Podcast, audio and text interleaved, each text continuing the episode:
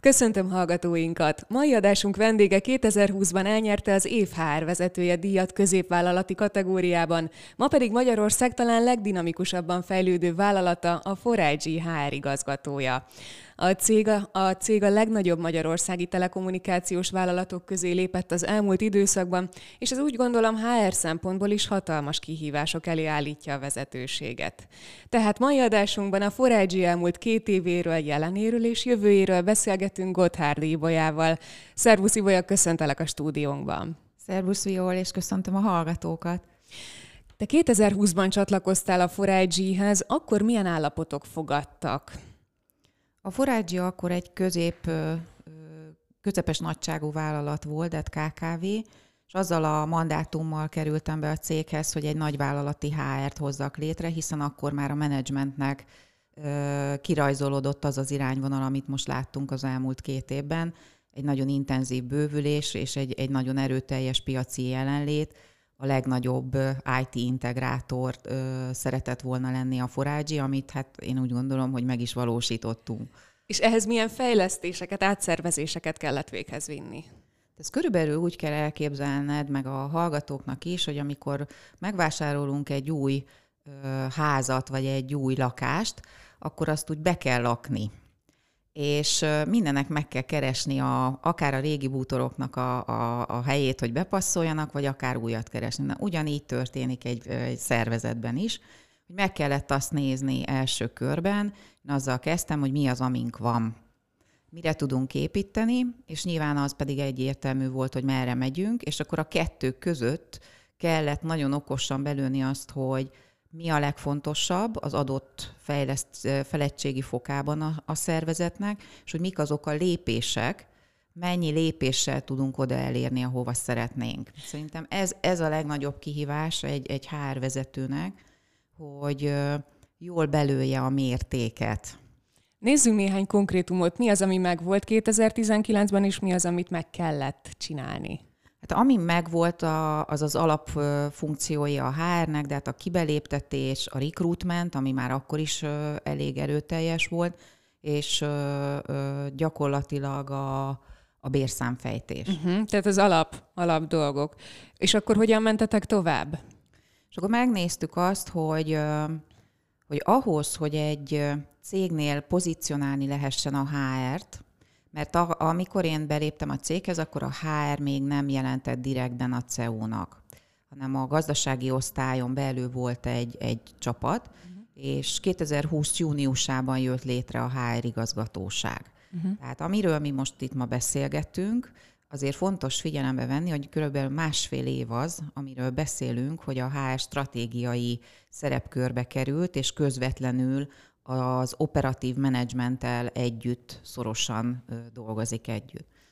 És hát, és, hogyha, bocsáss meg, igen. meg, és akkor, hogy hogyan pozícionálod a, egy olyan cégnél ezt a helyzetet, hogy mit, mit is jelent az, a, az, hogy nagyvállalati HR, és az egyik legfontosabb dolog, amit minden HR-es tud, az az, hogy a legjobban a vezetőket adatokkal lehet meggyőzni. Na most adat nem volt elérhető. Azt tudtuk, hogy hányan vagyunk, meg hogy hány interjúnk volt, de gyakorlatilag ennyi volt a, a, ami rendelkezésre állt. Uh-huh. És a mhm. legelső döntésem, én januárban kerültem a céghez, és februártól elkezdtük mérni azt, amit lehetett. Uh-huh.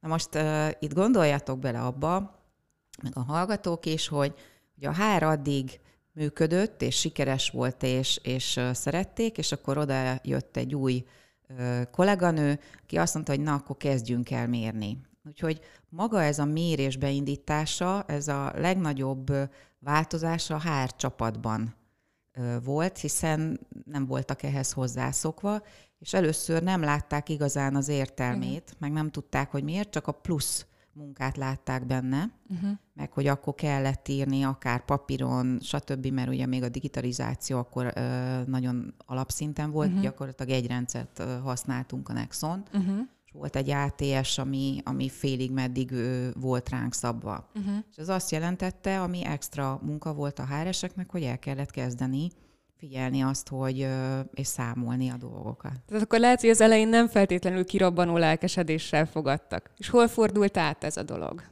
Um, akkor kezdték el, nem azt mondom, hogy szeretni, de hogy, hogy az ellenállás csökkent, amikor látták, hogy havonta visszük a vezetőknek, uh-huh. tehát hogy van értelme, és hogy a vezetők elkezdenek kérdéseket feltenni uh-huh. az adatok alapján.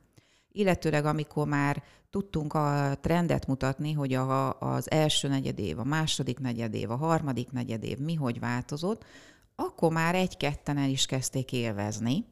Ugye is jöttek, jöttek ki a, az információk. Összefüggések. És, így van, és gyakorlatilag ott, ott nem nagyon kellett magyarázni, hogy miért akarjuk pont azt bevezetni, mert már segítettek a számok. Uh-huh. Tehát megkönnyítették a, a mi munkánkat, és nem kellett olyan küzdősre venni a vezetőknek a meggyőzését, hogyha egy, egy új programot, vagy egy, egy másik ATS bevezetést javasoltunk a menedzsmentnek. Ami nagyon érdekes a 4 történetében, hogy ti nagyon rövid idő alatt bővültetek egy hatalmasat. Tehát, hogyha jól tudom, akkor 2019-ben voltatok körülbelül 500-an, és 21-ben egy 2000-es létszámmal zártátok az évet. Hogy tudtátok ezt ennyire gyorsan lemenedzselni egy ilyen hihetetlenül nehéz munkaerőpiaci környezetben? A létszámnövekedés két fő csapás irányból jött. Ugye vannak az akvizícióink, uh-huh. és ez a szám, amit most te itt említettél, az, az magában foglalja a felvásárolt vállalatoknál lévő munkavállalókat. Uh-huh. És természetesen mi pedig, mivel a, az IT portfólió szolgáltatás bővítését tűztük ki célul, ezért folyamatosan nekünk új kompetenciákat kellett a piacról beszerezni, párhuzamosan ugye az akvizíciókkal. És akkor egy picit menjünk vissza 2020 első negyedévébe, ami nem mindegyikünknek, sőt szerintem mindenkinek egy, egy Extrán terhelt igen, időszak volt a Covid-dal. Igen, a Covid miatt. hozzátenném, hogy én a próbaidőmet töltöttem. Oh. És képzeljük el azt a helyzetet, amikor megkapod ezt a mandátumot, hogy egy KKV-ból egy nagyvállalati HR csinálj, elkezdesz mérni, a csapat nem is nagyon érti még, hogy mit szeretnél, és március 15-én, 16-án teljesen el, izolálva otthonról kellett ezt végezni júniusig, de hát gyakorlatilag az első fél év így el is telik. Wow, hatalmas kihívás lehetett. Szó, meg szokták kérdezni, hogy mi volt a szakmámban a legnagyobb kihívás, én most ezt mondom. Uh-huh. Tehát, hogy úgy megélni azt a, a három-hat hónapot, amikor egy ekkora változást kell elkezdened, megnyerni a kollégákat, nem is volt alkalmam arra, hogy találkozzak személyesen a vezetőkkel, tehát minden team ment. Uh-huh. Nagyon sok kollégával a nyár folyamán, 2020 nyár folyamán találkoztam először személyesen. Azt a mindenit. És akkor így beindítani ezt a, a, a történetet, úgyhogy ez egy óriási tanulás volt nekem személyesen is, szakmailag is, és, és inkább emberileg, uh-huh. hogy hogy lehet egy ilyen helyzetből kihozni azt, hogy megnyerd. Ugye el voltam zárva, én nem tudtam ilyen kávé mellett beszélgetni akkor, Igen. és elmondani a kis történeteket, hanem minden ilyen kicsit mű, mű, mű volt, mert hogy föl kellett hívni, befoglalni, és akkor na, akkor itt vagyunk, én Tehát, hogy Igen. nem volt az a spontanáitás. Kicsit mesterséges volt akkor ez az állapot. Igen. Na mindegy, úgyhogy így indultunk el, és a, ami nagyon fontos volt az az, hogy én azt megtanultam a korábbi helyeken, hogy maximálisan figyelembe kell venni azt, hogy mennyire kész a szervezet és a vezetők a változásra. Uh-huh. Ez egy dolog, hogy akarják, az egy dolog, hogy ők el, fölvettek engem, és elhatározták, hogy bővítik a hár, de nem tudták, hogy mire vállalkoznak. És ezt nagyon finoman meg kellett nekik mutatni, és elindítottam egy úgynevezett, havon, havonta egy kétórás menedzsment megbeszélést hívtam uh-huh. össze, uh-huh. aminek azt a nevet adtam, hogy deep dive, azaz mélyremerülés. Uh-huh. És elkezdtem ö, valamilyen szinten megmutatni nekik, felkelteni az érdeklődésüket, hogy a HR, hogy függ, a HR-ben ugyanúgy hogy függ össze minden, mint ahogy az ő szakmájukban. Uh-huh és ezt minden hónapban következetesen, ahogy jöttek az adatok, amit már abból tudtunk elemezni, azt mutattam, mutattam a következő lépést, mutattam a, a, a, azt, hogy miből lehet választani, és hát nyilván nagyon ügyesen az ember elő is készítette, hogy mire szeretné kérni Kifuttatni. a támogatásukat, mind, uh-huh. mind szakmai, mind pedig anyagi támogatásukat. Ezt végig minden hónapban megtettük 2020-ban. Tehát az elején volt egy mély merülés, talán egy kis fuldoklás is mondhatjuk így, és aztán szépen lassan elkezdtetek feljönni, és nyitottságra találtál? Igen, uh-huh. igen, mert ők is érezték azt, hogy, hogy nincs más út, mint előre. Uh-huh. Világos. És közben meg jöttek az akvizíciók, és folyamatosan bővültünk, és ugye itt visszatérve a kérdésedre, rettentően büszke vagyok arra, hogy 2020-ban is minden hónapban volt beléptetés uh-huh. a, a Forágyi-hoz. Minden ö, hónapban minimum 10, de inkább 20 fölötti létszámmal léptettünk be még a, ebben a nagyon erős Covid időszakban is. Uh-huh. Tehát, hogyha ezt kivetítjük az egész évre, a 2020-ra, 21-re, gyakorlatilag ilyen 150 és 250 fő között léptettünk be. Tehát annyi elfogadás volt átlagosan igen. egy hónapban? Nem, ez az éves. Ja, ez az éves, bocsánat, igen. igen. És abban az időszakban ti online interjúztattatok? Igen, tehát akkor tértünk át a, az online interjúztatás, ugye IT cég révén, azért nekünk ez nem volt talán akkora kihívás, uh-huh. mint esetleg egy termelő uh, vállalat uh, tekintetében, de azért mégis másabb volt. És azért ott abban a három hónapban volt olyan, hogy úgy kellett beléptetni valakit, hogy személyesen nem is találkoztunk interjún. Azt a mindenit. Egyébként a mai napig a, az interjúknak a 80-90 százaléka online megy, és vannak viszont olyan vezetők, akik azt mondják, hogy a végső döntés előtt személyesen szeretnének találkozni a kollégával és akkor a, az utolsó interjú az, az, az személyesen Ez történik, személyes. ha megoldható. És előfordul, hogy ott nagy változások vannak? Tehát mondjuk egészen addig, amíg online zajlik az interjúztatás, addig úgy tűnik, hogy igen, ő a megfelelő jelölt, de aztán, amikor eljön a személyes találkozás pillanat, akkor kiderül, hogy mégsem passzolna a csapatba? Hát ez annyira igaz, hogy ezt saját bőrömön tapasztaltam meg. Nálunk is volt keresés a, a HR csapatra, és volt egy nagyon-nagyon erős jelölt online. Uh-huh amikor személyesen találkoztunk, akkor nagyon egyértelmű volt, hogy nem. Aha. Nem a mi csapatunkba illik bele. De akkor miért tartottátok meg az interjúztatást online? Vagy egyszerűen annyival gyorsabb így a folyamat? A, a, hát azért, mert nem lehetett akkor személyesen találkozni, uh-huh. de nagyon érdekes, hogy teljesen más karakterisztikát mutatott online, mint személyesen. Uh-huh. És azért azt ne felejtsük el, hogy hiába látjuk online teljesen a, az arcot, de azért mégiscsak mell magasságig látod a, uh-huh. a mhm. jelöltet. Abszolút. És ugye ez minden interjúztató tudja, és azt hiszem, hogy ne, nem árulok el titkot, hogy amikor találkozunk valakivel, ugye akkor teljes valójában nézzük. Igen. És azért rengeteg információt kapunk a, a testbeszédből. Igen, a gesztusaiból, a megjelenéséből. Abszolút. Tudunk egy kicsit számokat, arányokat nézni, hogy ez hogyan jelent meg a toborzásban, akár évekre lebontva? Tehát körülbelül hány jelölt érkezett hozzátok, hány elfogadás volt, esetleg a dolgozói ajánlási programotokról, hogyha mesélnél? Igen. Azt gondolom, hogy talán az a, a leginkább informatív a hallgatóknak, hogy több mint 5000 CV, tehát önéletrajz érkezik be a forágyihoz évente. Azt a mindenit és ezt az 5000 önéletrajzot kell ugye úgy szűrnünk, hogy ki az, aki egyáltalán eljut interjúra, és aztán utána ki az, akinek ajánlatot adunk. Ha az arányok talán érdekesek lehetnek, mondjuk 5000 pályázat önéletrajz alapján mondjuk 650-700 ember kerül be interjúra. Uh-huh. És akkor itt lehet érezni a, a szelekciónak a, a mértékét és aki bekerül interjúra, mondjuk menjünk akkor a 700-zal talán úgy egyszerűbb, Igen. abból 300 az, aki ajánlatot kap. És hány körben rendezitek az interjúkat? Ez nagyon változó. Uh-huh. Ugye az IT piac az a pörgő, pörgő és nagyon gyors, tehát van olyan, amikor egy nap alatt kell eldönteni, hogy, hogy mi történjen. Alapvetően azért mi a két lépcsős kiválasztást preferáljuk, de amennyiben sürgős vagy, vagy életmentő az a, az a skill, amivel rendelkezik a jelölt, akkor volt már olyan, hogy egy hét alatt, vagy akár pár nap alatt megtörtént az ajánlattétel.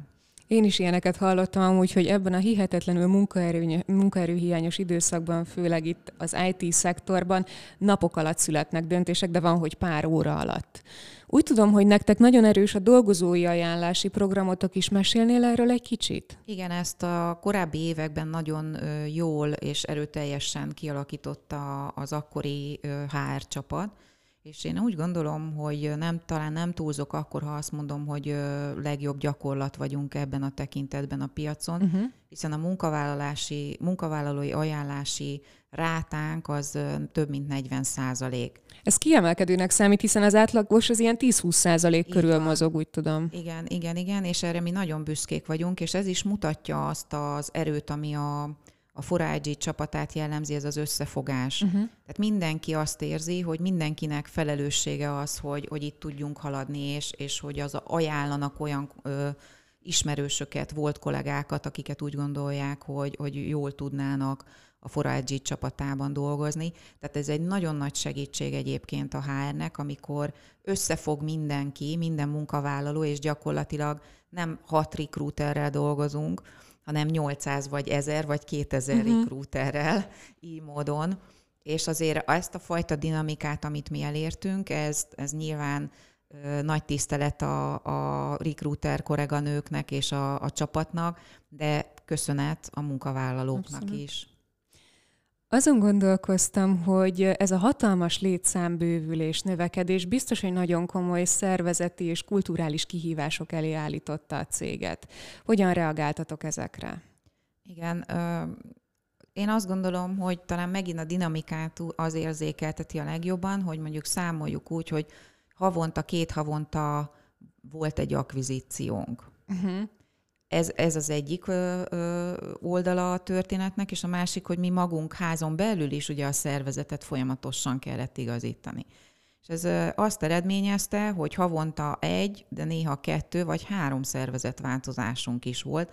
Ez lehet közepes, nagy és kicsi, uh-huh. tehát vegyesben, tehát nem azt kell ö, itt gondolni a hallgatóknak, hogy akkor teljesen felforgattuk a szervezetet, de bizony volt olyan, hogy a műszaki osztályon, ami a, értelemszerűen a Forágynál a legnagyobb volumenű ö, osztály minden tekintetben, ott például egy, egy igen erőteljes ö, ö, átstruktúrálódás ö, kellett meglépnünk 2020-ban. És ö, Hát a munkavállalókat el lehet képzelni, amikor azt se tudják már, hogy ki a vezető, meg mi az új szervezeti egységneve, meg mik, mik az új pozíciónevek. Igen. Úgyhogy nagyon ilyenkor az szok, ez, ez a szó jutott eszembe, hogy overdosed, ugye, hogy már, már annyi változás van, hogy már egy idő után szinte elengeded, mert, mert próbálod követni, de nem tudod. Most nyilván itt nekünk egy óriási szerepünk volt, hogy ebben a sok változásban és nagy fokú változásban, plusz még a COVID, plusz még a home office policy megalkotása mellett Igen. valamilyen módon támogassuk a kollégákat, és hát nyilván ezt úgy tudod tenni, hogy támogatod hírlevelekkel, az intraneten, nagyon sok Teams megbeszélést tartottunk, tájékoztatókat, hogy próbáltuk megértetni velük, hogy honnan, hova, meg ez miért, meg hogyan. És egész jól vették a kollégák egyébként, és ami nekem nagyon nagy segítség volt, hogyha valami nem volt elég, akkor föltették a kezüket. Uh-huh. És akkor ezzel megadták az esélyt a vezetésnek és a HR-nek, hogy akkor beerősítsünk, vagy még egyszer elmondjuk, vagy még mélyebben próbáljuk meg megmagyarázni a miérteket, vagy a, az okokat. Úgyhogy ez a folyamatos kommunikációs együttműködés a, a, a munkavállalókkal ez megtörtént.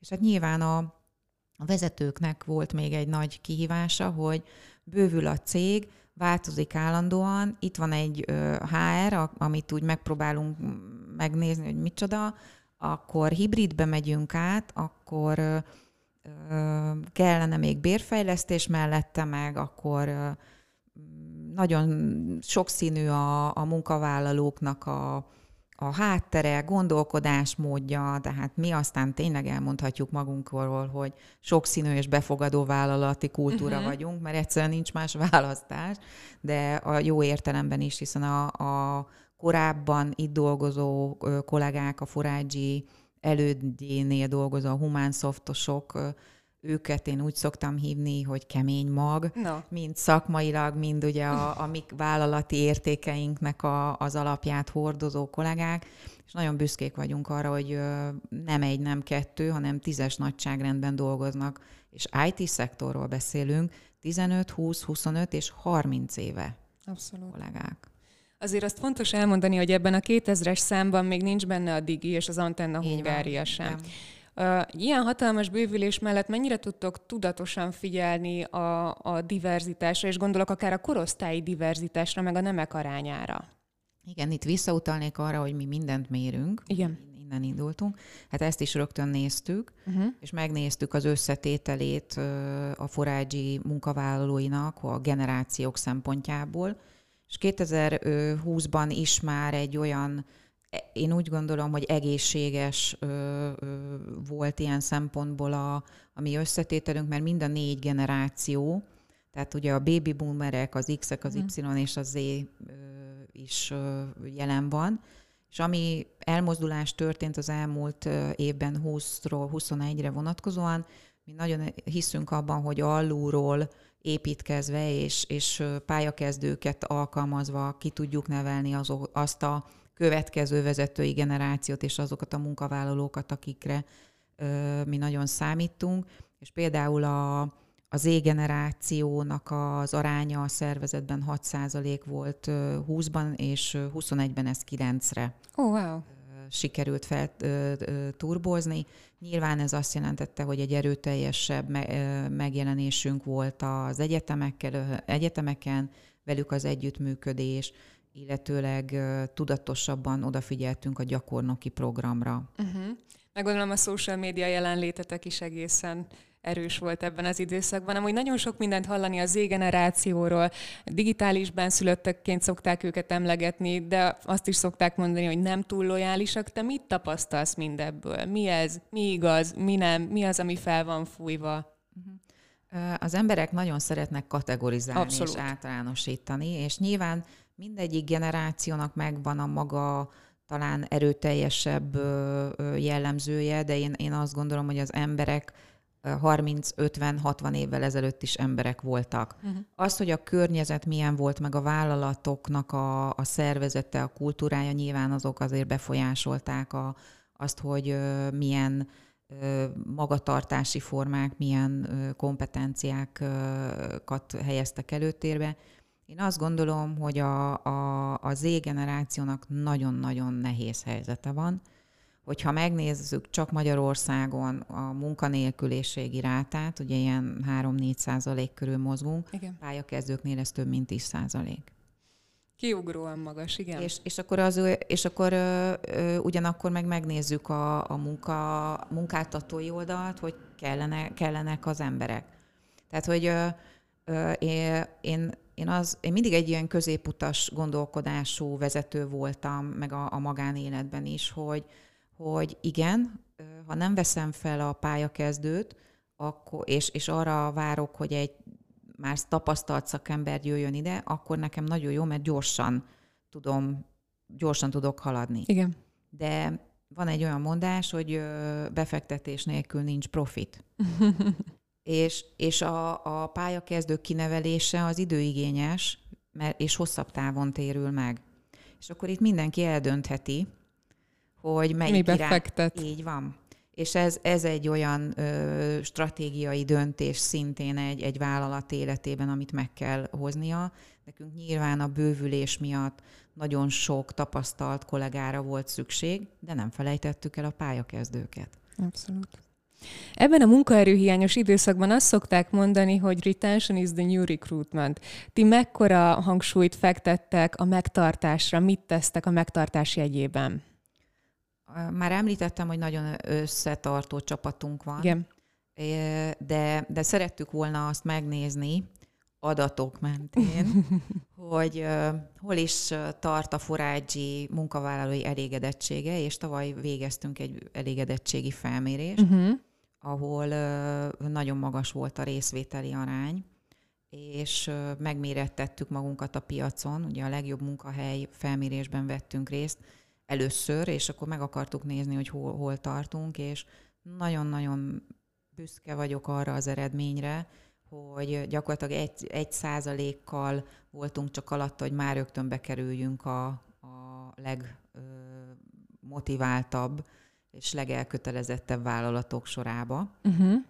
De itt már ugye leányvállalatokat is néztünk, és, és a Forácsi Enyertét is. Úgyhogy gyakorlatilag a, a felmérés folyamán nagyon szépen kirajzolódtak azok a pontok, amit a kollégák éreztek, hogy, hogy azon változtatnunk kell. De természetesen kijöttek azok a pontok is, ami az erősségünk. És mik azok? És mi az, amin változtatni kell? Hát azt gondolom, hogy nem lesz meglepő senkinek azt hallani, amikor a, az egyik fejlesztendő, hogy a folyamatainkat húzzuk olyan gyorsan magunk után, mint ahogy a létszámot. Oké. okay.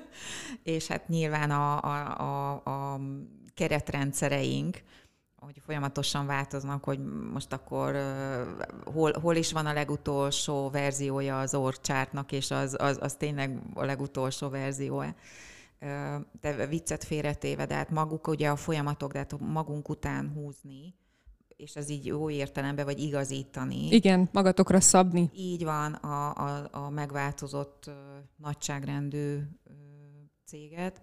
Ez volt az egyik legerőteljesebb, és a másik, amit jelö, jeleztek még a kollégák, hogy szeretnének valamiféle olyan teljesítményértékelési rendszert, ami ad egyfajta transzparenciát és egy keretrendszert. Jelen pillanatban is vannak csapatoknál ilyen mérések, de összcéges szinten ez még nem jelent meg, úgyhogy nekünk az idei évnek, meg a jövő évnek a, a kihívása, hogy valami olyan keretrendszer dolgozzunk ki, ami működőképes.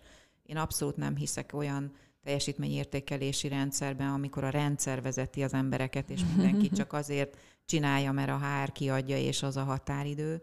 Tehát én egy olyan túlt, egy olyan eszközt szeretnék közösen kialakítani a vezetőkkel, amit tényleg használnak, és ami, ami egy komfortot ad a, a kollégáknak, hogy érezzék azt, hogy egy, egy objektív és transzparens mérés van a, a Forage-nál. Ez az, ami fejlesztendő, és mi az erősség?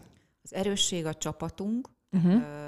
Az együttműködés, hogy mindig segítenek egymásnak. Nagyon büszkék arra, hogy a forage dolgozhatnak, mindenki látja a potenciált, uh-huh. hiszen azt gondolom, hogy túlzás nélkül lehet azt mondani, hogy az ember életében egyszer adódik egy ilyen lehetőség, amikor egy ilyenfajta dinamikus növekedés, és gyakorlatilag három iparág, mert ugye most mi alapvetően az IT domainról beszélgetünk, de ne felejtsük el, hogy van a, a telekommunikációs doménünk és a, az űr ö, ö, domén is. Igen. És ö, egy olyan vállalatnál dolgozni, ahol három iparág találkozik. Találkozik, és hát lehet, hogy most nem látják a hallgatók, de te biztos, hogy az én szemem úgy csillog, Abszolút. hogy egy talentmenedzsmentet itt úgy kialakítani egy, egy működő rendszert, és azt a fajta lehetőséget megadni a kollégáknak, hogy nem csak egy szervezeten belül, hanem akár iparágakon belül, de egy, egy cégcsoportnál tudjon egy olyan karrierutat bejárni, amit máshol nem valószínű, hogy megtalál. Egy ilyen hatalmas bővülésnél azért a vezetők fejlesztésével is sokat kell foglalkozni. Ti léptetek ez ügyben? Igen, ez volt talán még, ami nagyon explicite megjelent a, az elégedettségi felmérésünkben, mint igény, a, a képzésfejlesztés. Amiben erősek voltunk és maradunk is mindig, ez a szakmai képzés, uh-huh. hiszen ez a mi sikerünknek a hosszú távú célja. És egy picit ö, ö, gyengébb volumennel ö, fektetett hangsúlyt korábban a cég a vezetőképzésre, a soft skill vagy human skill ahogy manapság Igen. mondjuk a, a fejlesztésére. És tavaly létrehoztunk egy olyan vezetőképző programot, amit úgy neveztünk el, hogy LIFT. Uh-huh. Ugye ez egy angol szó is lehet, de egy magyar is. Itt egy kicsit játszottunk a, a szavakkal, és ugye a lift az ugye emelni. Igen. Tehát megemelni a, a, a szervezetet, magunkat és a, a, a kollégákat feljebb emelni a, a fejlődésben és 120 vezető kollégával, a leányvállalatokat beleértve elindítottuk ezt a programot tavaly ö, ö, harmadik negyedévben. Ezt magunkra szabtuk, és hát mikor tudsz jól vezetőket képezni, ha tudod, hogy mi a, az alapelvárás. És ez egy nagyon-nagyon szép feladat volt a, a HR-nek, hogy kialakítani azt a fajta vezetői kompetencia mátrixot, ami a for IGA. Uh-huh. Teljesen magunkra szabva, és figyelembe veszi a leányvállalatokat is. Uh-huh. És kialakítottunk egy vezetői kompetencia mátrixot, és gyakorlatilag ez, ez mentén elkezdtünk workshopokat tartani. Szerencsések voltunk, mert tavaly a, az utolsó negyedében még tudtuk személyesen tartani. Azt hiszem az utolsó workshopot kellett online-ra tenni teljesen, és végig beszéltük ezeket a kompetenciákat a vezetőkkel, kiavítottuk, finomítottuk a, a szövegezést, és gyakorlatilag elkészült az a mátrixunk, ami alapján, ami alapja lesz a fejlesztésünknek, uh-huh és ami már ö, alapja lesz a teljesítményértékelésnél a, a soft skill mérésének, vagy a human skill mérésének. Hogyha jól tudom, akkor ti mindent házilag fejlesztetek, saját magatokra igazítotok, tehát nem az van, hogy az anyavállalat mond valamit, és azt egy az egyben ö, átveszitek, hanem abszolút a saját folyamataitokra szabjátok a rendszereiteket. Ez mennyiben jelent könnyebbséget, vagy éppen kihívást? Igen, ez egy, ez egy nagyon szép feladat. Én korábban mindig olyan cégnél dolgoztam, ahol, ahol az anyacég azért adta a kereteket. Sokan megkérdezik, hogy hát miért, miért hagytam ott a nemzetközi karriert, Svájcot és nem tudom én, a Talent. Hát ezért, nagyon egyszerűen, mert itt magunknak kell megmutatni, hogy mi meg tudjuk csinálni, mert mi vagyunk az anya is, meg a leány is. Igen. És homemade, tailor-made, mondja az angol, ami azt jelenti, hogy saját magadnak kell mindent kifejleszteni, viszont ezáltal teljesen rád van szabva. Viszont ez időigényes. Abszolút. És idője senkinek nincs, főleg egy ilyen cégnek, aki két év alatt ekkora pályát futott be. Úgyhogy én azt szoktam mondani, hogy a száguldó vonaton erő, húzzuk meg a csavart, vagy próbálunk ki új ö, olajozót, Izgalmas kihívás. Viszont nagyon-nagyon meghálálja az, hogy, hogy a miénk. Uh-huh. És ezáltal a közösséget is erősítjük. De hát hogyha ha bárki megkérdezi most a 120 vezetőt, aki ebben a Lift vezető fejlesztési programban részt vesz, hogy mi a véleménye a vezetői 11-es, most azért 11-es, mert annyi kompetenciát határoztunk uh-huh. meg, akkor én biztos vagyok benne, hogy van véleménye, és úgy fog róla beszélni, hogy az a miénk. Uh-huh. Tehát nem kaptuk, nem a HR adta, uh-huh. nem megvettük, hanem ezt, ezt, ezt mi izzadtuk ki magunkból, és mi beszéltük át. Igen, ennek valószínűleg óriási hozzáadott értéke van, amit már nem is biztos, hogy a számok szintjén amúgy meg lehet mutatni. Adja magát a kérdés, hogy egy ilyen COVID terhelte időszakban ti mennyire nagyon felértékelődtek, a, bocsánat, ezt még egyszer. Adja magát a kérdés, hogy egy ilyen COVID terhelte időszakban a vállalati egészségprogramok nagyon felértékelődtek. Ti hogy álltok ezen a téren? Igen. Ebben is ugyanúgy, mint a többi vállalat, mi is tanul, tanultunk. Ugye uh-huh. a, a COVID azért nagyon erőteljesen rávilágította arra, hogy ezen a területen muszáj a, vállalatoknak lépniük. Bár én úgy gondolom, hogy minden felelős munkáltató eddig is foglalkozott ezzel, csak talán nem ilyen mértékben és uh-huh. ilyen mélységben. És mi is arra gondoltunk, ugye azt nem tudom, hogy említettük-e már, hogy 40 év nálunk az átlag életkor. Nem, erről még nem beszéltünk. 40 év az átlag életkor, és, és hát ö, ö, alapvetően a munka alkalmassági vizsgálatnak az eredményeit én, koráb, én korábban biztos, hogy nem mentem utána, hogy ott mik jöttek ki. Uh-huh. Lehet, hogy hár, vannak olyan HRS kollégák, akik ezt már megtették, de akkor ők, ők gyorsabbak voltak. Szerintem annyira nincsenek ezzel sokan. És uh, például én onnan indítottam el a, a gondolkodásmódot, ugye adat, most már nem tudom, hogy nyolcszor uh, térünk ide-vissza, hogy megkérte, megkérdeztem a munkaalkalmassági vizsgálatot végző cégtől, név nélkül, de nyilván GDPR vonatkozásban abszolút megfelelve az elvárásoknak, hogy mi jellemzi a forágyi munkavállalóit. Mi az a top 1-2 olyan terület, amit, ami a mi munkavállalóinknál megjelenik, amikor egy ilyen orvosi szempontból, egészségügyi szempontból nézzük. És mi? És hát nem meglepő módon a top kettő, amire nekünk nagyon oda kell figyelni, az egyik a szemmel kapcsolatos uh-huh. problémák. Ugye mi folyamatosan, vagy a többségünk ott ülünk a számítógép előtt napi 8-10 órán, tehát a szemmel kapcsolatos problémák, és a második pedig a, a túlsúly miatt az érrendszeri vérnyomás, vérnyomással uh-huh. kapcsolatos problémák. És az az igazság, hogy ezt magunktól is tudtuk, de azért más, amikor így meglátod egy riportban. Igen. És akkor ez, ez alapján ugye két, le, két irányban kell gondolkodnod. Az egyik az, hogy hogyan tudod őket úgy segíteni megelőzés szempontjából, és egy sportprogramot indítottunk el, pontosabban Sport Reboot, uh-huh. mert eddig is elég sportos volt a többség a, a forágyinál. Indított, elkészítettünk egy felmérést, és rákérdeztünk olyanra, hogy sportol-e, hányszor hetente, mi az a sport, ami érdekelné, hogyha céges szinten lehetne rá lehetőség. Van-e köztünk olyan, aki élsportoló volt? Van-e köztünk olyan, aki akár edző, hm. vagy tudna tartani ö, foglalkozásokat? Ha nem vagy nagy sportoló, hajlandó lennél-e arra, hogy eljössz és fotózol, felvételeket készítesz, amikor mi ott vagyunk, vagy csak szurkolónak, uh-huh. vagy lennél-e ambasszador, de hát vinnéd a hírét. És ez a, ennek a felmérésnek nagyon-nagyon érdekes kimenetele lett, mert gyakorlatilag rádöbbentünk arra, hogy ö, több mint tíz és sportoló dolgozik a cégnél, nem Komolyan. is róla.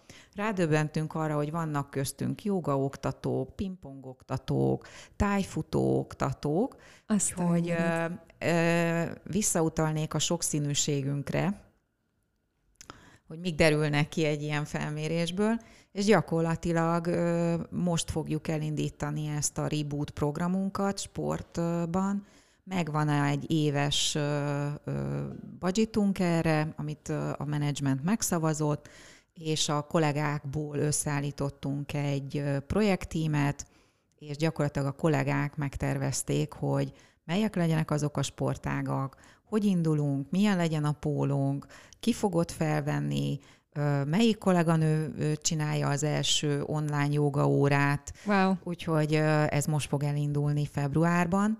Tehát az egészségnek egy, egy ilyen vonulata, amikor tehetsz, és a megelőzés, és így a, a sport, és akkor így kipipáltuk idézőjelbe a, ugye a mozgást. Igen. A, a testsúly, és hát nyilván a, a másik része pedig, amikor már mondjuk valamilyen szinten megbetegedtél, hogy ott mit tudunk adni, és ott pedig alapvetően egy ilyen egészség ö, ö, hogy fogalmazzak, olyan extrát adni a kollégáknak, amikor lehetőségük van arra, hogy felhívjanak egy központi számot, és akkor ott kapjanak eligazítást, hogy bőrbetegség bármi kapcsán merre kell elindulni. Tehát van egy ilyen hotline, és akkor ott tudnak érdeklődni. Igen, igen. És mit tapasztalsz ezzel? Elégedettek? Igénybe veszik? Ezt még nem terjesztettük ki teljesen a, a teljes létszámra, e, az idén szeretnék ebben is egy előrelépést. Tehát az elmúlt évben ez körülbelül olyan 300 kollégát érintett, viszont amit megtapasztaltunk, hogy korábban is volt ez a lehetőség, de nem vették igénybe. Uh-huh. És abban a pillanatban, amikor elkezdtük felhívni rá a figyelmet, de hát kvázi csináltunk egy kampányt, hogy uh-huh. neked van egy ilyen lehetőséged évele ugrásszerűen megnövekedett. A kommunikáció. A ugye? kommunikáció Igen. újra. Igen. És mik a további célkitűzések 2022-re? Hát szerintem nincs annyi időnk, hogy én ezt mind elmondjam, de megpróbálok egy kicsit fókuszált ö, ö, lenni.